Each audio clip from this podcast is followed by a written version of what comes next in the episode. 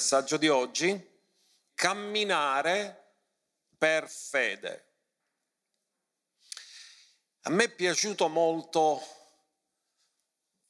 questo verso, che è il primo che troviamo, perché il primo verso sul camminare lo troviamo in Genesi, che il Signore passeggiava quando tu passeggi non corri, cammini. E Dio passeggiava con Adamo, scendeva sul far della sera ogni giorno, ma poi troviamo una persona che dopo la caduta decise di camminare con Dio. Ed è la generazione del rapimento perché Enoch rappresenta la generazione del rapimento, quindi ci dice che la generazione del rapimento deve imparare a camminare con Dio. Amen. Ora Enoch camminò con Dio, poi non fu più trovato, quindi significa che l'hanno, l'hanno cercato, ma non era che lui lo sale. Dice, quando mi cercate, non era Enoch. Non fu più trovato, quindi l'hanno cercato. Era stato rapito. Così succederà che quando c'è il rapimento ti cercano, ma non ti trovano. Dice dove è andato? Perché Dio lo prese. Amen. Questa è la generazione del rapimento e la generazione del rapimento è una generazione che cammina con Dio. Quindi questo verso mi è piaciuto molto metterlo proprio a cappello nell'introduzione e ora facciamo il riepilogo, non, non ci riesco quasi mai, però ci provo. Repetita Juvante, dicevano i latini, ripetere giova, quindi vogliamo riprendere le cose che abbiamo detto perché stiamo parlando di una serie, così dobbiamo sempre agganciare alle cose che Dio ci sta insegnando e ripeterle per noi. Abbiamo detto che abbiamo, fatto, abbiamo intrapreso questo viaggio per passare dall'impossibile al tutto è possibile a chi crede. La fede è la prima dimensione che ci fa vivere, che, fa, che cambia l'impossibile in possibile. Abbiamo detto che dopo parleremo di unzione, poi parleremo di gloria, la nostra meta finale. E abbiamo parlato di approvazione mentale,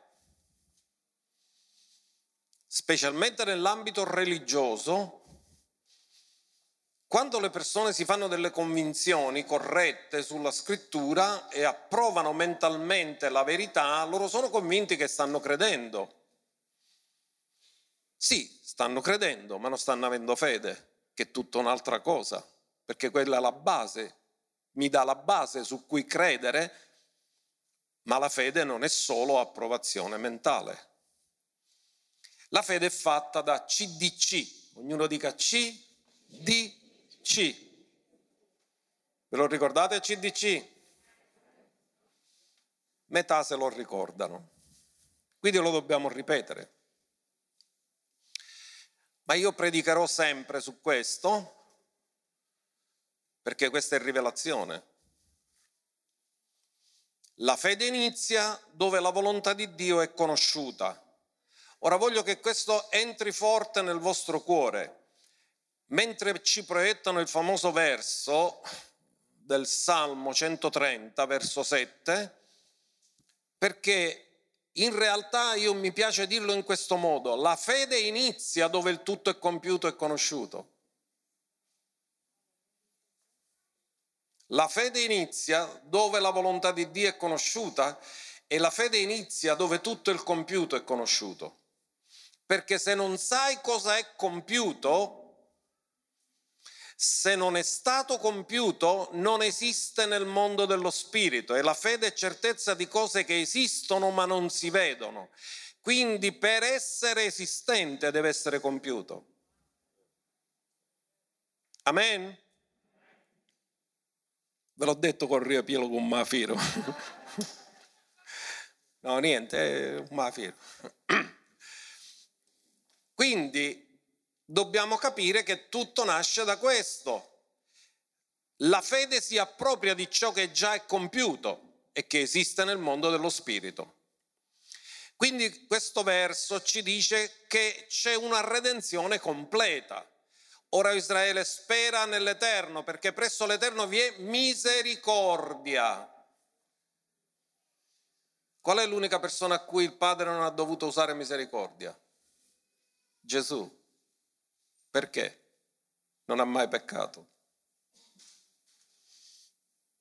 Presso l'Eterno vi è misericordia e presso di lui vi è, ognuno dica, redenzione completa.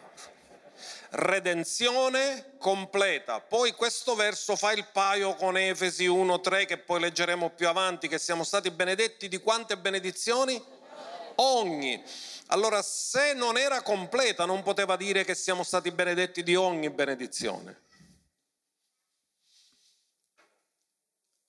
Allora, la seconda cosa che abbiamo detto è che una volta che conosciamo il tutto è compiuto, dobbiamo decidere di accordare pienamente con quello che Dio ha fatto.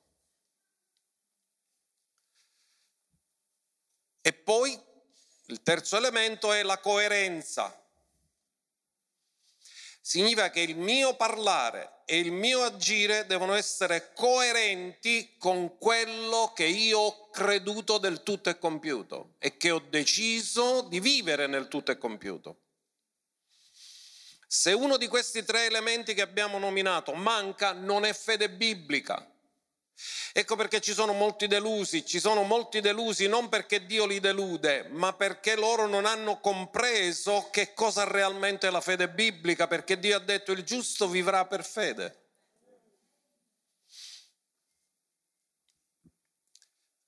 Andiamo avanti. Leggiamo Ebrei, capitolo 11.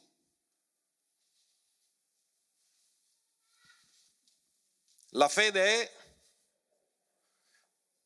certezza di cose che si sperano, dimostrazione di cose che non si vedono. Cosa abbiamo detto domenica scorsa? Quindi le cose di cui tu hai bisogno e di cui ti devi appropriare per fede sono nel futuro e nel mondo dello spirito. Perché sono cose che tu speri, quindi sono nel futuro. Sono cose che tu non vedi, quindi sono nel mondo dello spirito. Ma sono nel mondo dello spirito perché già sono le cose compiute, tutto è compiuto. Infatti per mezzo di essa gli antichi ricevettero testimonianza. Fermatevi un attimo, che significa questo? Che gli antichi per mezzo della fede hanno ricevuto testimonianza. Quale sia la testimonianza?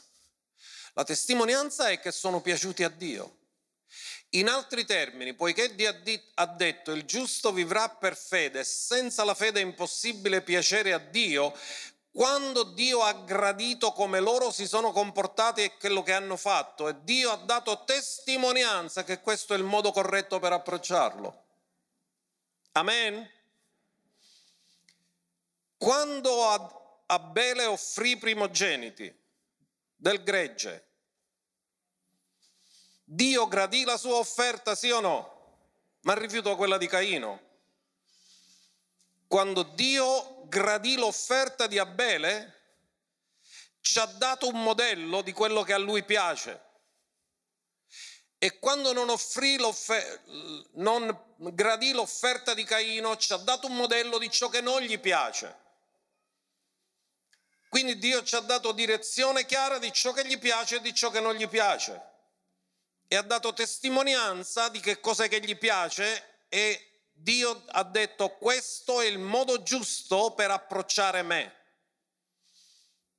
Per fede intendiamo che l'universo, che cosa? Ognuno dica universo. Non è il mondo, è l'universo. Tutto l'universo è stato formato per mezzo della parola di Dio. Quindi tutto ciò che è visibile, investigabile, con i mezzi che oggi la tecnologia mette a disposizione, perché ci sono miliardi di galassie, L'universo è inesplorato. L'universo è infinito.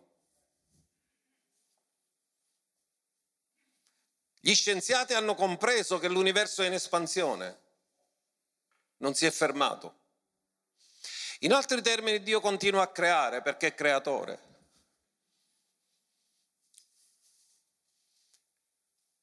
Quindi comprendiamo che l'universo è stato formato per mezzo della parola di Dio, sì che le cose che si vedono non vennero all'esistenza da cose che si vedono, ma vennero all'esistenza da cose che non si vedono. In altri termini, una cosa, ascoltate bene questo perché voglio che l'afferrate, prima che viene ad esistere nel mondo visibile è già nel mondo invisibile. Stamattina abbiamo avuto alla fine una guarigione, no, tutti sono stati guariti veramente, però una mi ha colpito perché è scoppiata a piangere. Io ho avuto una parola di conoscenza, una sorella che aveva un problema di una spalla bloccata. E appena ho dichiarato la parola, lei ha mosso la spalla ed era totalmente sanata istantaneamente. E lei ha pianto di gratitudine, ha detto, ma, ma non mi potevo neanche muovere, com'è possibile che in un attimo...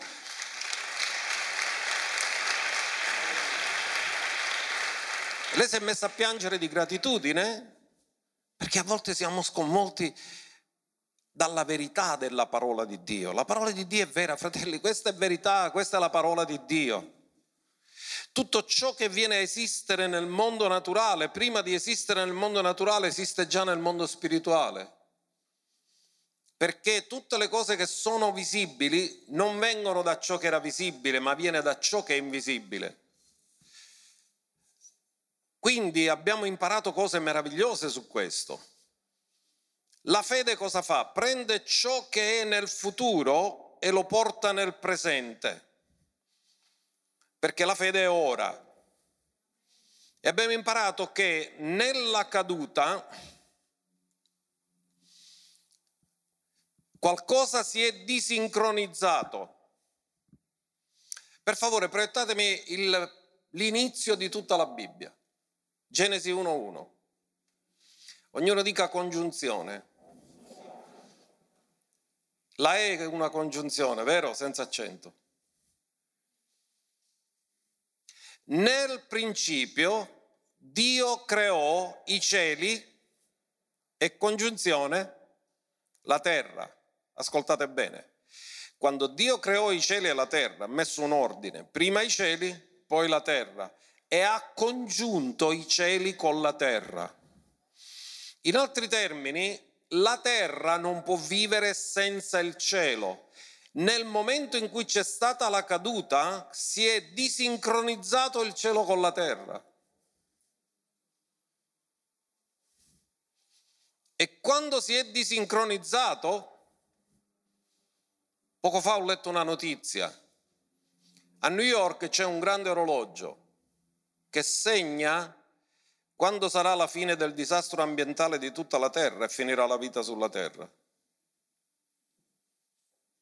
Perché stanno prevedendo, man mano che l'uomo distrugge la Terra, stanno sciogliendo i ghiacci,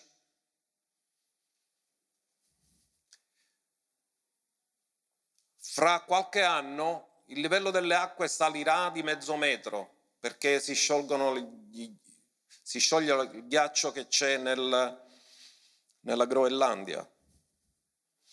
E ci sono moltissime città che verranno seppellite, non si potrà vivere più. Ci sarà una emigrazione climatica, cioè si passerà dai luoghi dove non si può vivere più perché diventeranno invivibili a luoghi più in alto, in montagna, dove si potrà vivere. E aumenteranno i conflitti. Un grande problema che ci sarà non sarà il petrolio, sarà l'acqua. L'inquinamento crescerà in maniera tremenda. Se voi potete vedere quello che c'è nel, nel mare, quanti frammenti di plastica c'è. Milioni di specie di animali spariranno. Sapete quanto, quanti anni segna per il disastro ecologico che renderà la terra invivibile? Sette anni. Questo è, non lo sto dicendo io, questo lo potete trovare nelle notizie. Andate a vedere l'orologio che segna il countdown del disastro ambientale sulla terra dove non si potrà vivere più.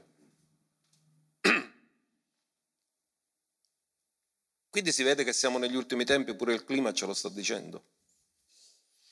Se Gesù non ritorna a mettere ordine e ci saranno nuovi cieli e nuova terra che vanno a restaurare quello che era nel principio. Nel principio Dio creò i cieli e congiunzione la terra.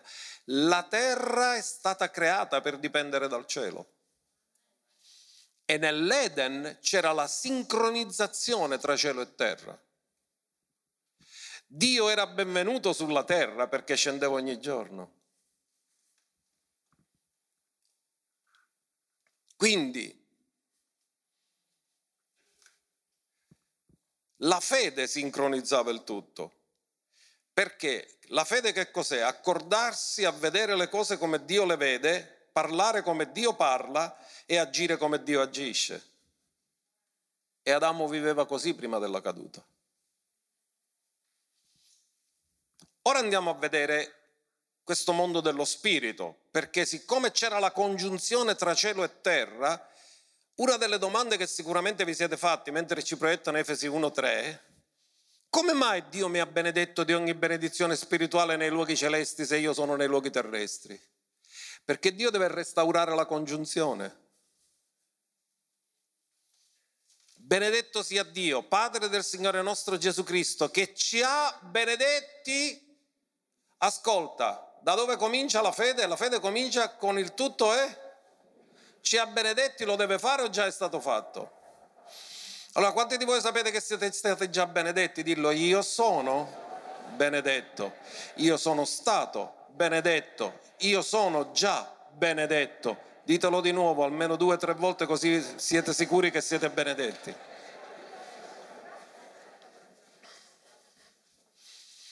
Benedetto di che cosa? Con che cosa sei stato benedetto? Con... Quindi la fede inizia dove tutto è è compiuto o non è compiuto? È così o non è così? Con ogni benedizione spirituale, però, se fosse nei luoghi terrestri, non ci sarebbe nessun bisognoso sulla terra, nessun malato sulla terra, ma è nei luoghi celesti. Perché nel principio Dio creò i cieli e la terra, li ha congiunti. La caduta li ha disincronizzati la fede sincronizza di nuovo cielo e terra.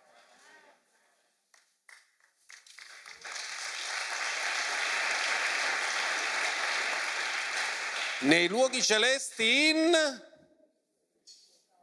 Scusate, quanti luoghi celesti conoscete? Tre. Cielo atmosferico, quello sopra di noi, dove ci sono le nuvole. Secondo cielo, dove c'è la guerra spirituale in atto. Terzo cielo, dove Dio è seduto nel suo trono. Dove siamo noi? Benedetti di ogni benedizione spirituale nei luoghi in... Quindi noi siamo benedetti nel terzo? Amen. Nel terzo cielo, quando guardano te, ti vedono completo ti vedono salu- pieno di salute, prospero, benedetto e glorificato. Il punto è, ti guardi dal primo cielo, ti guardi dal secondo cielo o ti guardi dal terzo cielo? Il punto è da dove ti guardi. Io ti posso garantire Dio da dove ti guarda, dal terzo cielo. E come abbiamo detto domenica scorsa, dal terzo cielo lui già ti vede glorificato e tu vivi a credito di quello che sarai anche se ancora non lo sei. Quindi ci ha benedetto di ogni benedizione spirituale nei luoghi celesti. Quindi cielo e terra nella caduta si sono separati. La fede li rimette di nuovo insieme perché li sincronizza. Perché la parola che noi crediamo viene dal terzo cielo, perché la sua parola è stabile nei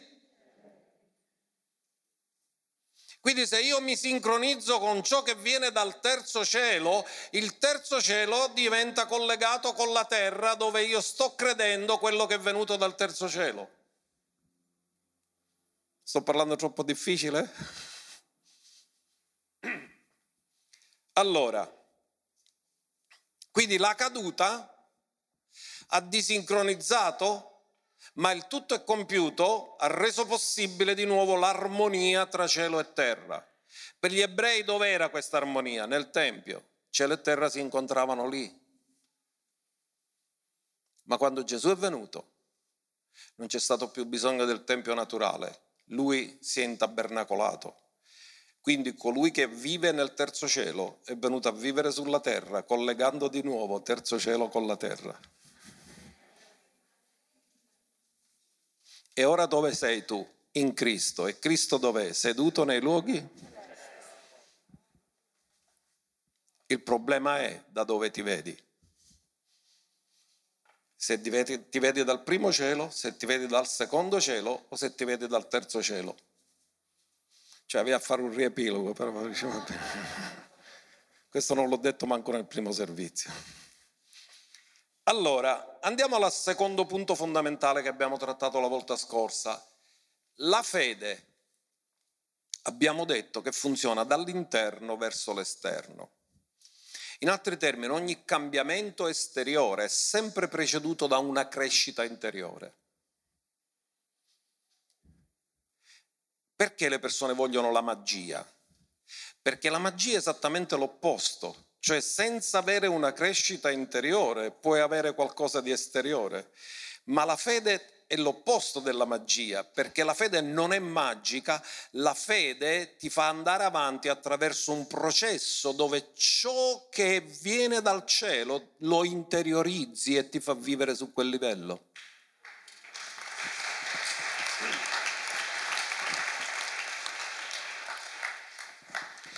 Quindi la fede funziona sempre dall'interno verso l'esterno e mai viceversa. E la volta scorsa abbiamo parlato di due scritture, una scrittura che è fantastica, prima Giovanni 4:4, guardate che, be- che meraviglia di scrittura, perché poi dici tu dopo che le cose le hai, le hai viste, le, hai la rivelazione, le vedi, no? Quando non hai la rivelazione lo puoi leggere mille volte e non lo vedi, ma quando hai la rivelazione lo vedi. Voi siete da Dio, da chi siamo noi? Siamo nati da Dio, sì o no? E li avete? Scusate, per Dio tutto quello che ti succederà nella vita lo dovrai vincere o ti dice che già li hai vinti? In altri termini, per Dio tutte le tue vittorie sono compiute. Dillo, per Dio quello che io sto passando ora è già una vittoria, Lui mi conduce sempre in trionfo in Cristo Gesù, perché noi li abbiamo vinti perché colui che è in noi è più grande di colui che è nel mondo. In altri termini Dio ti sta dicendo, ho messo dentro di te il potere di vincere tutto ciò che c'è fuori di te.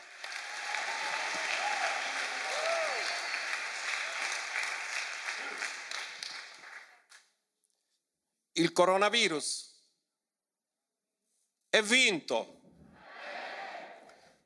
Sapete cos'è il coronavirus? Fear, in inglese. F-E-A-R, falsa evidenza che appare reale.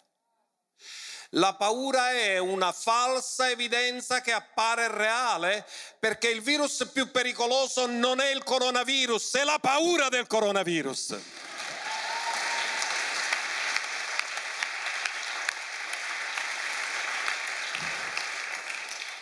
Ma io contro il coronavirus ho già la soluzione. Voi siete da Dio figlioletti e li avete?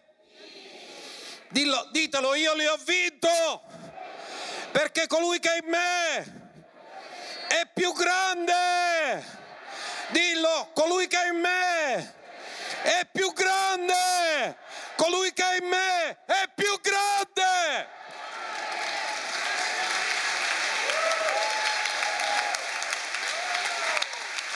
Quelli che siete collegati dite, colui che è in me è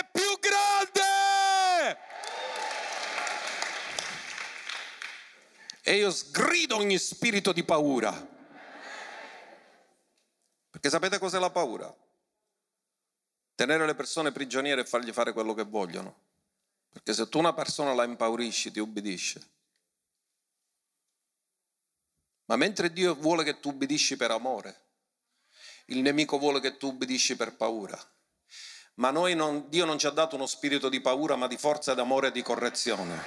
Noi non ubbidiamo sottomessi alla paura, noi ubbidiamo Dio perché riconosciamo che è la verità. Satana è sotto i nostri piedi, non abbiamo paura.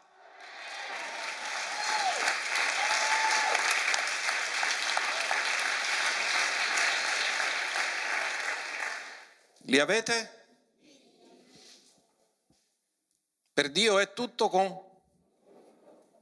Dove inizia la fede? Dove tutto è? Dio non ha detto lo vincerete.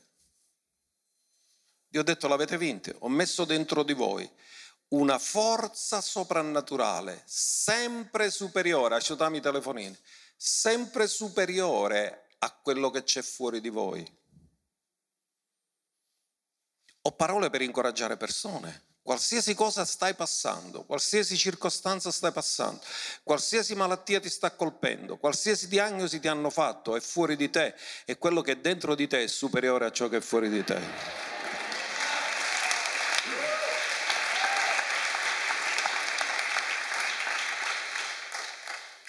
Quando Dio ha rapporti con noi, ascoltate questo, come ci relazioniamo noi con le persone? Con l'anima o con il corpo? Vedi una bella ragazza e ti fermi. Una persona ti fa simpatia e ti attira. Ma Dio da che cosa è attratto? Non dall'anima, non dal corpo, dallo spirito. Perché Dio, quando contatta noi, ci contatta sempre nello spirito. Cos'è che ha creato prima e che ha creato la sua immagine e somiglianza? Lo spirito. I veri adoratori, Giovanni 4:24, come adorano?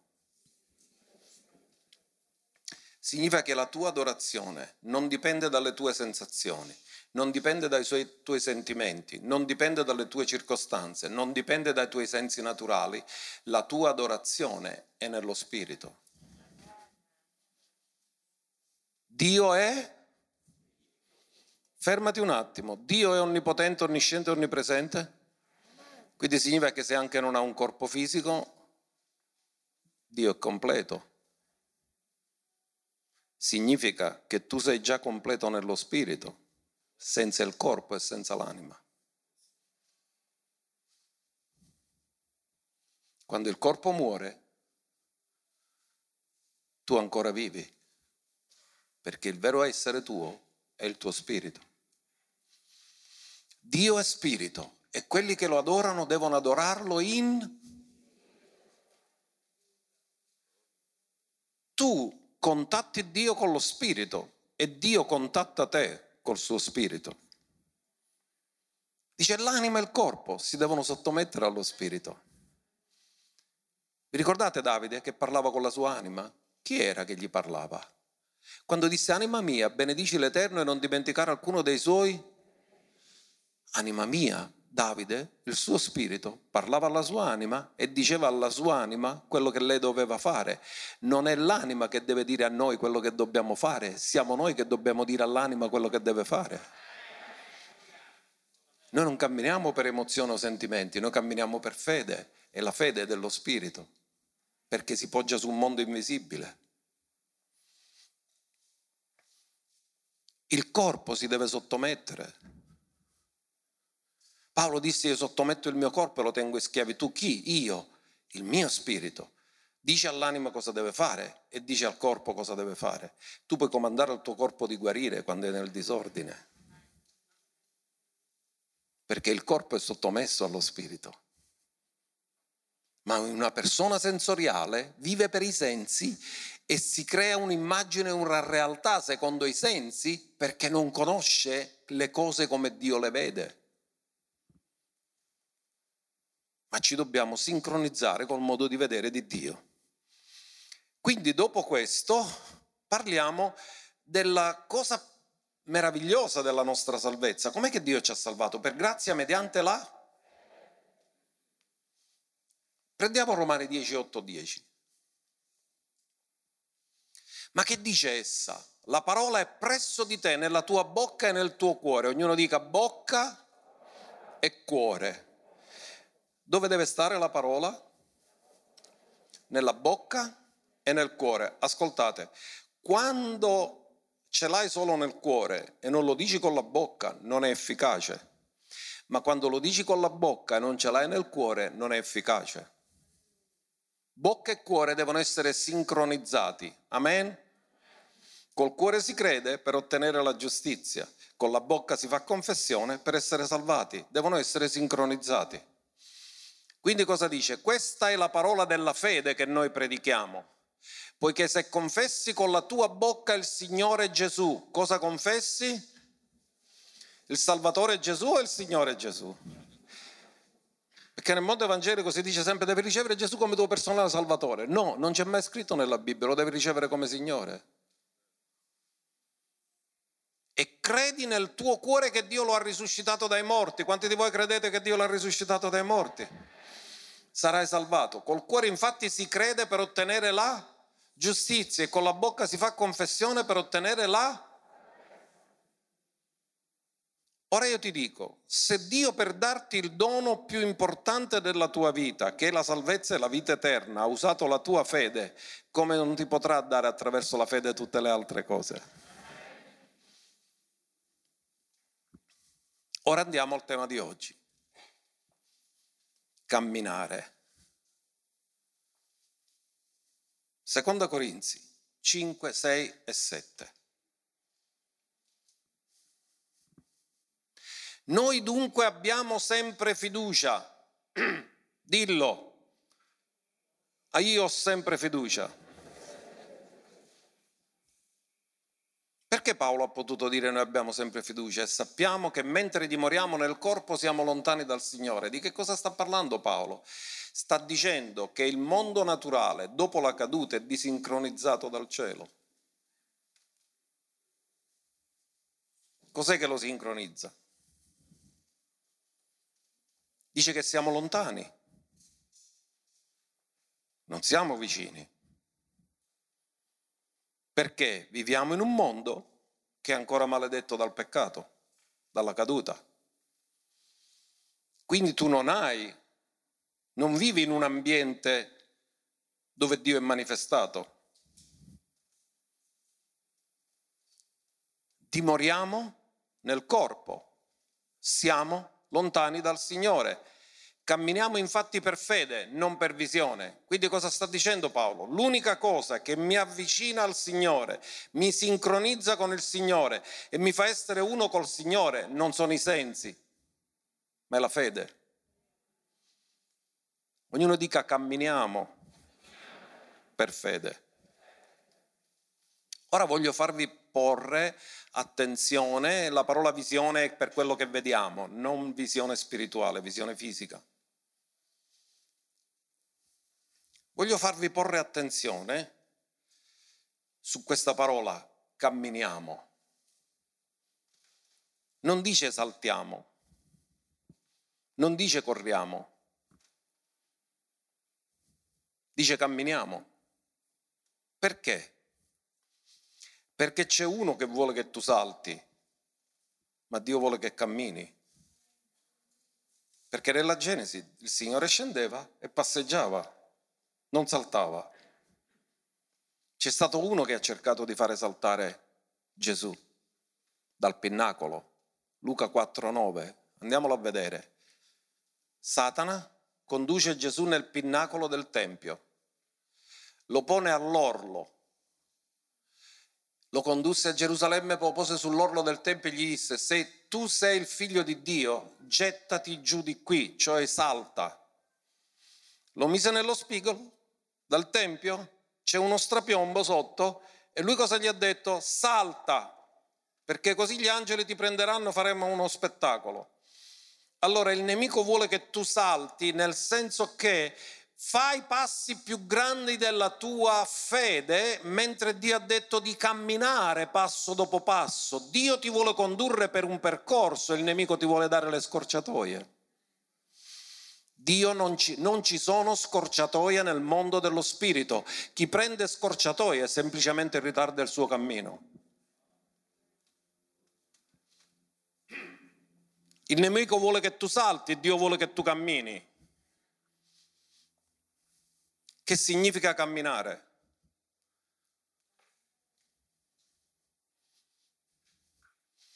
Camminare è mettere un piede avanti all'altro, andando in una certa direzione, fino a che non la raggiungi. Camminare è un percorso nel mondo dello spirito. Quando Dio ti dice di camminare, lo spiegheremo meglio, ti sta invitando a camminare con Lui e a fare un percorso nel mondo dello spirito. Così vi voglio dare alcuni esempi di persone che hanno camminato. Abbiamo parlato di Enoch, ma subito dopo Enoch, sapete di chi si parla? Di Noè. Andiamo a vedere questo verso. Genesi 6:9. Questa è la discendenza di Noè. Noè fu uomo giusto e irreprensibile tra i suoi contemporanei. Come fu Noè? Noè trovò grazia agli occhi dell'Eterno. Noè fu giusto e irreprensibile tra i suoi contemporanei. Quando si dice giusto nella scrittura significa non solo corretto nella condotta, ma nella giusta posizione con Dio. Noè fu un uomo nella giusta posizione con Dio e irreprensibile nella condotta tra i suoi contemporanei. Eppure un giorno si beveva un pochino in più. E poi la cosa che mi piace, c'è il punto e dice, Noè camminò con Dio.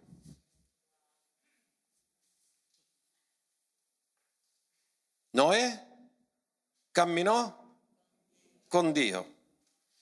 Che significa che Noè camminò con Dio? Enoch camminò con Dio, Noè camminò con Dio.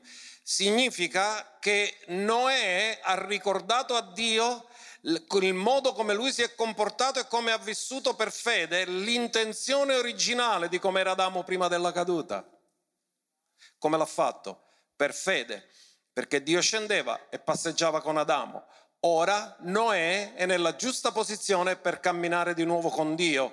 Quindi Dio cosa fa con Noè? Inizia un nuovo principio sulla terra per ritornare e restaurare le intenzioni originali.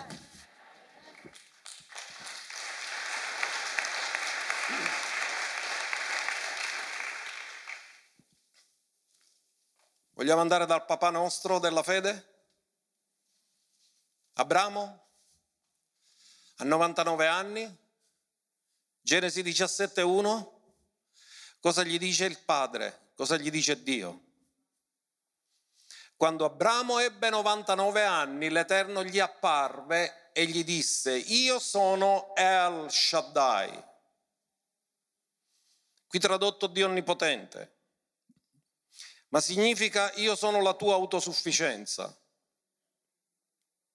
Perché il Shaddai viene da seno di donna e potente. El significa potente e Shaddai viene da Shad che è seno di donna. Il seno di donna per il bambino è la totale sua sufficienza per vivere. Cioè il latte materno è tutto quello che un bambino ha bisogno. Amen? Ma non riceve solo nutrimento, riceve anche tenerezza. Perché se c'è una scena tenera che tu puoi immaginare, è un bambino che allatta dalla madre.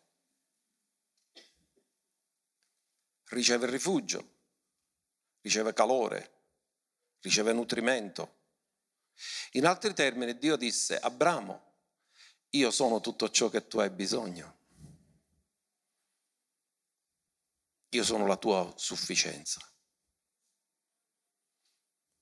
E poi gli dice, gli ordina, ascoltate, non gli consiglia, gli ordina, cammina alla mia presenza.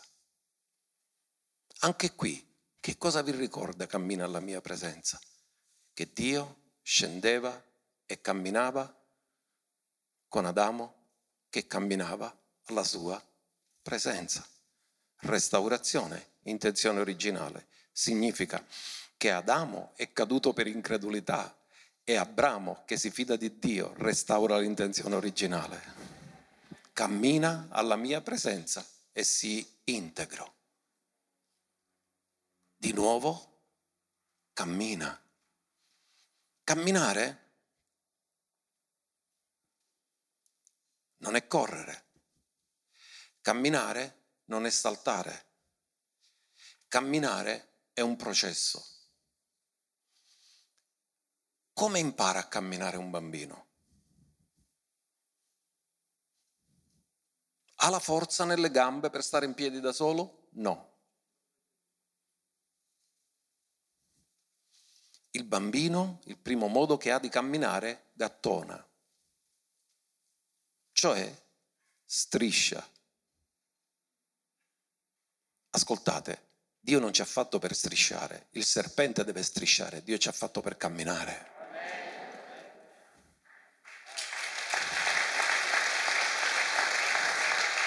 Però quando iniziamo il percorso, poiché veniamo da uno che ha strisciato sempre, anche noi cominciamo strisciando, ma siamo destinati a camminare. Ora, camminare non è stressante, è riposante. Quando cammini o sali una scala, non cominci mai dall'ultimo gradino, cominci dal primo. Qual è l'errore di molti credenti? che invece di camminare per fede, cioè fare il passo secondo la loro fede, come ha detto Gesù, ti sia fatto secondo la tua fede, non ti può essere fatto al di sopra della tua fede, ti può essere fatto secondo la misura della tua fede. Quando tu vai oltre la tua fede, tu sarai deluso perché non stai camminando, stai saltando. Mi ricordo di una sorella Messaggi di fede e incoraggiamento. Noi dobbiamo camminare per fede. Non avevo capito bene che bisogna prima maturare dentro e poi farlo. Prima avere una convinzione interiore, crederlo col cuore e poi farlo con le azioni e con la bocca. Lei che cosa ha fatto? Si è levata gli occhiali e per fede si è messa a guidare la macchina e per fede sbattiò un palo. Quello non è camminare per fede, quello è saltare. Lei non aveva quella dimensione di fede e ha voluto fare oltre la sua dimensione di fede e quando vai oltre la tua dimensione di fede vai a sbattere da qualche parte perché la fede va dall'interno verso l'esterno e non dall'esterno verso l'interno.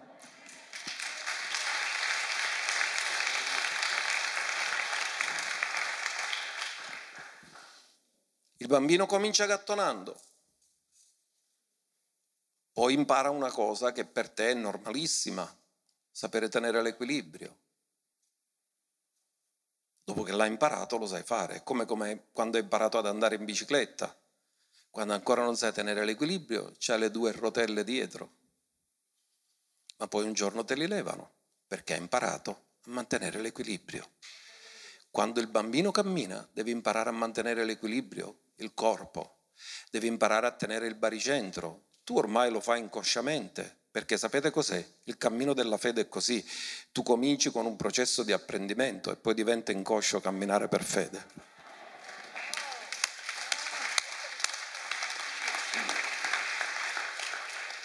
Allora andiamo di nuovo a vedere il nostro papà Abramo,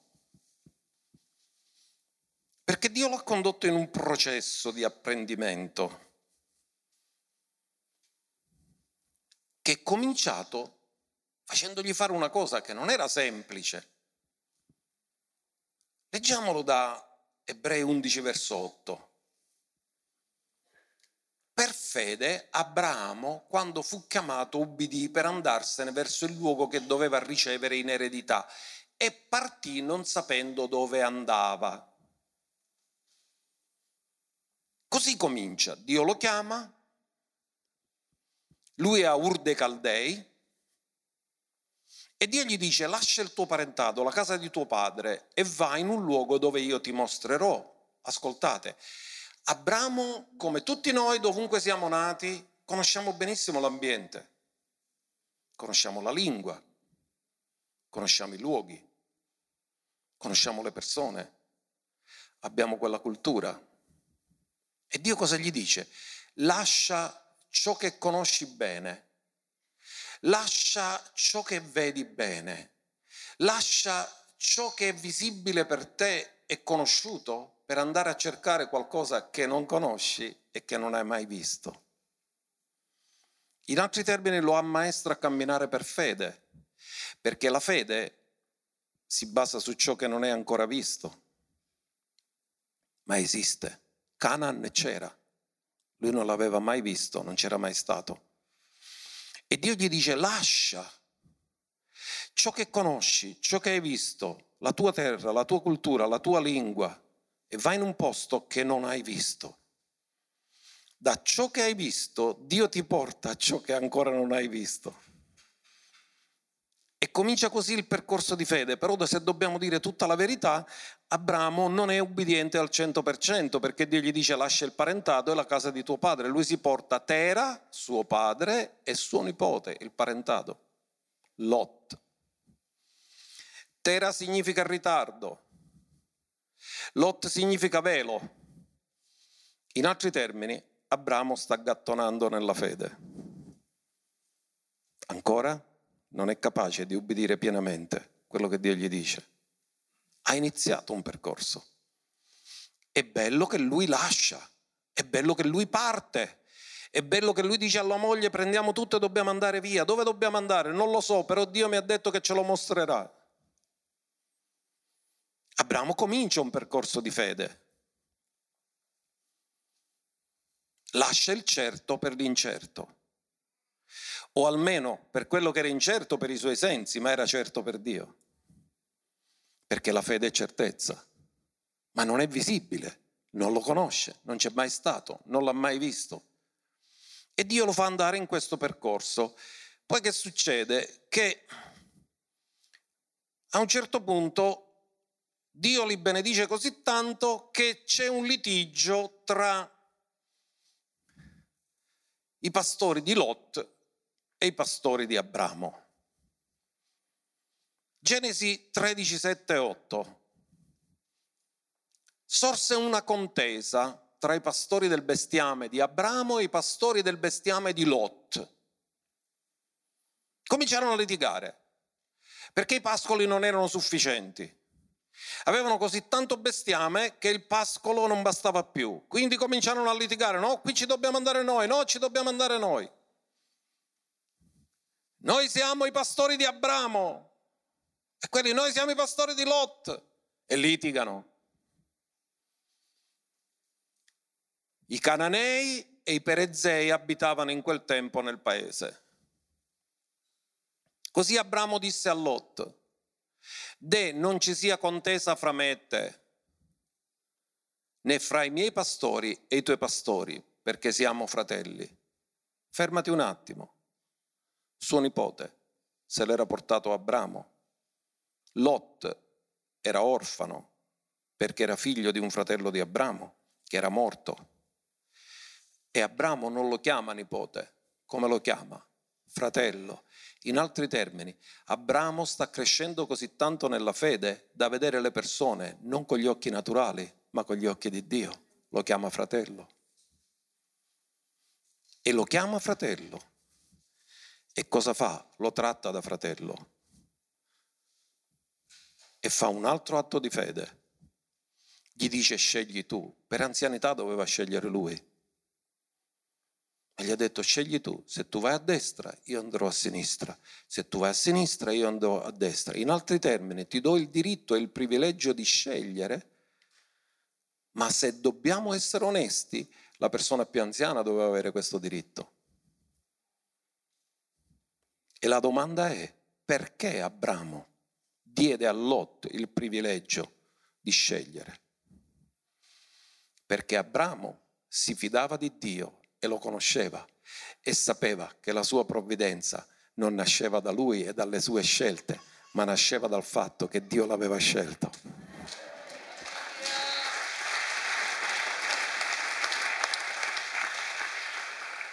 Quindi era libero e non litigava perché sapeva chi era la sua sorgente, che non era scegliere il pascolo migliore, ma era la benedizione di Dio che l'aveva scelto.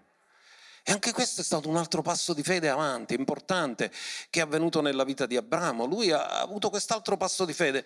E poi che succede? Fa i suoi errori e nei suoi errori cosa avviene? Che è chiamato poi a rimediare con un altro passo di fede. Si portano Agar dall'Egitto. Fanno il compromesso con Sara. E Sara è sterile, ma Agar no. E Agar è egiziana, rappresentante di questo mondo. Come si vive in questo mondo? Nella carne. E lei quando è incinta passa davanti a Sara, capanza così. O veri ce l'hai, io piccerino, tu niente, io caccio.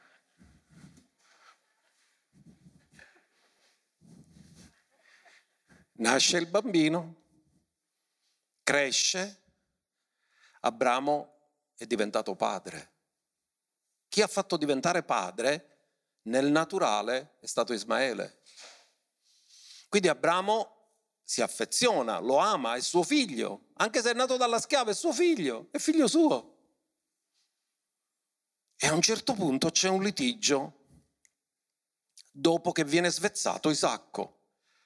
Che succede? Che il bambino di Agar, Ismaele, quando Isacco è svezzato, comincia a sghignazzare, a ridere e a prendere in giro Isacco.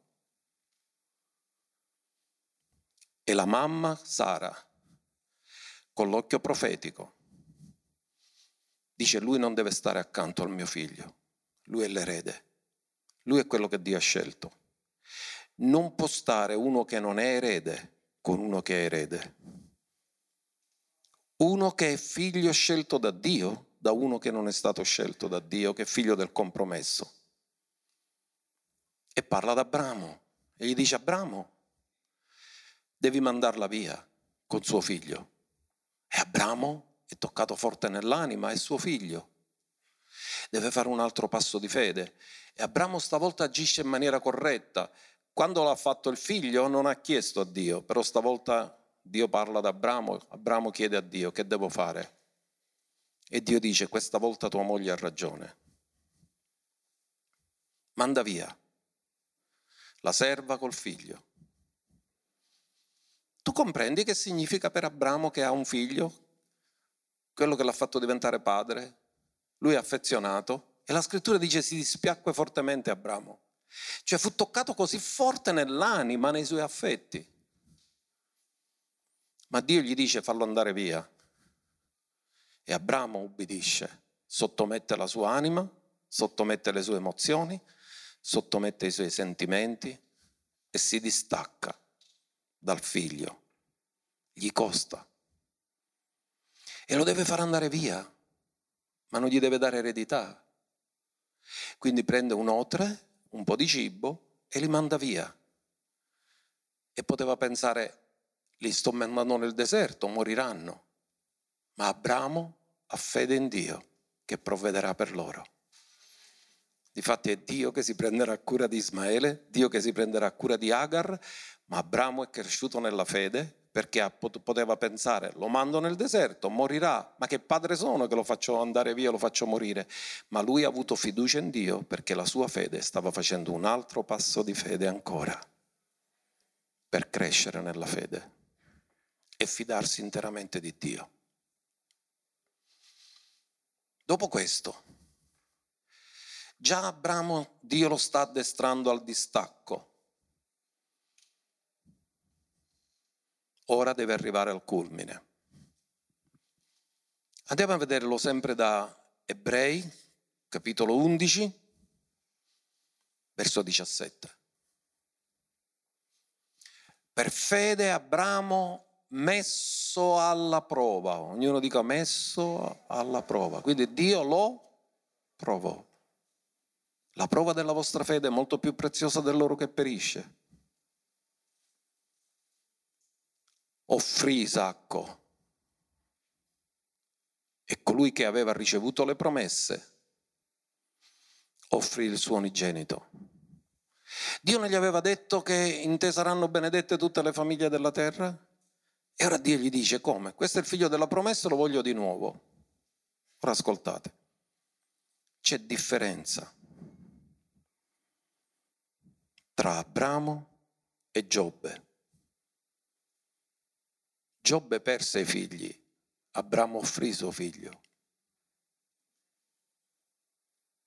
Giobbe aveva paura per la condotta dei figli e offriva continuamente sacrifici e alla fine li ha persi. Abramo ha avuto la fede di offrire suo figlio per lo scopo di Dio, perché era cresciuto nella fede, era andato oltre nella fede e Abramo messo alla prova offrì Isacco e colui che aveva ricevuto la promessa offrì il suo primogenito, anche se Dio gli aveva detto in Isacco avrai una discendenza che porterà il tuo nome. Dio gliel'aveva detto e lui ha detto Signore ma tu mi hai detto che in lui hai dichiarato che ci sarà la mia progenie. E lui non ha dubitato di quello che Dio gli aveva detto la prima volta. Però se Dio gli dice la seconda volta, ora tu mi devi offrire colui che tu ami, l'unico tuo, perché Abramo riteneva che Dio era potente da risuscitarlo anche dai morti. Abramo era cresciuto così tanto nella fede, si fidava così tanto di Dio, che lui ha detto la prima volta mi ha detto la verità, ma anche la seconda volta mi ha detto la verità. Allora siccome Dio non può mentire, ha detto la verità la prima volta, lui me lo ridarà. Ora mi ha detto che lo vuole. E guardate che in questo processo riavere Isacco dopo aver preso il pugnale per ucciderlo. In realtà lo ebbe per una specie di risurrezione, perché è come se aveva un figlio che era morto ed era risuscitato. Per lui, quando decise di ucciderlo, per lui era morto già. E ha vissuto lo stesso conflitto che se fosse, l'avesse visto già morto. Ma è risuscitato e lui credette che Dio gliel'avrebbe dato per una specie di risurrezione. Io vi dico una cosa, il modo come lui ha guardato Isacco dopo quel giorno non era lo stesso di come lo guardava prima, perché prima lo guardava come figlio naturale, ora lo guarda come figlio del miracolo di Dio che gliel'ha ridato.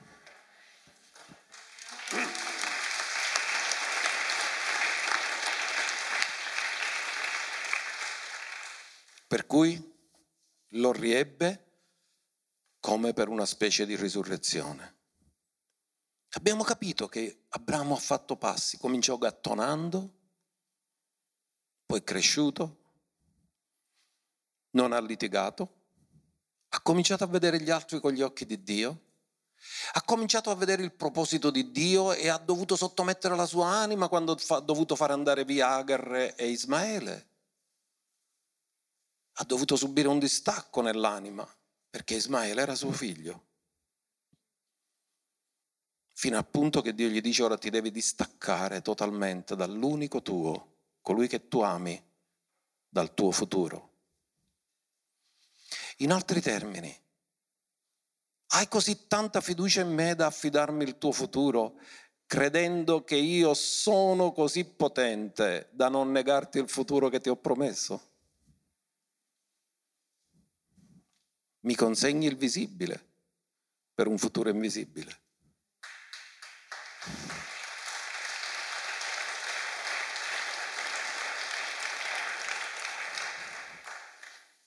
Però riflettiamo, Abramo all'inizio sua, del suo cammino di fede sarebbe stato capace di offrire suo figlio?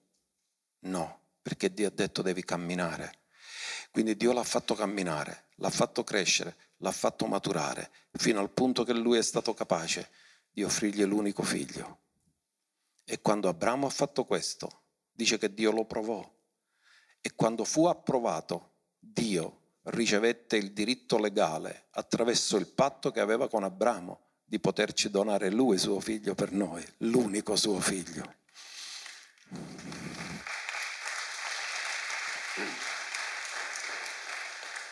Alleluia. Camminare. Mamma mia quanto c'è sul camminare. Dobbiamo imparare a camminare per fede, passo dopo passo, fino al punto di arrivare al proposito di Dio. Abramo doveva essere provato per essere benedetto e quando superò questa prova, Dio gli fece promesse che mai gli aveva fatto. Ha detto io ti dico una cosa, tutte le nazioni della terra saranno benedette attraverso di te perché non mi hai negato il figlio, il tuo unico figlio e hai ubbidito alla mia voce. Camminare con Dio. Amen. Facciamo un applauso al Re.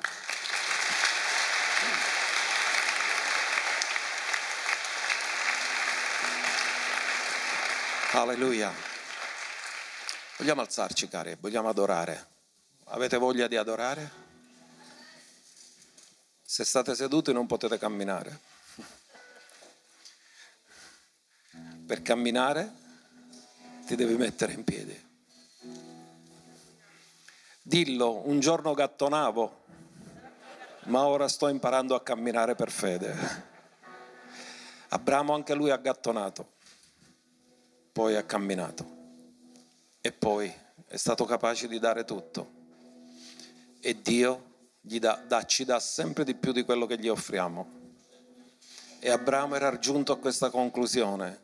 Se anche glielo do, lui me lo ridà per una specie di risurrezione. Ora Bakashata Rabassanda Ramada Jesus. Thank you, Holy Spirit God. Alza le tue mani. Rifacciamo il canto, quello che abbiamo fatto oggi, quello sul camminare per fede. È nato tramite il messaggio, dopo la predicazione. Quindi noi lo vogliamo, vogliamo continuare la parola che lavora nel nostro cuore. Alza le mani e dillo, Signore, io voglio camminare. Cammina alla mia presenza, Dio disse, e si integrò camminare con Dio. La più grande aspirazione di ognuno di noi.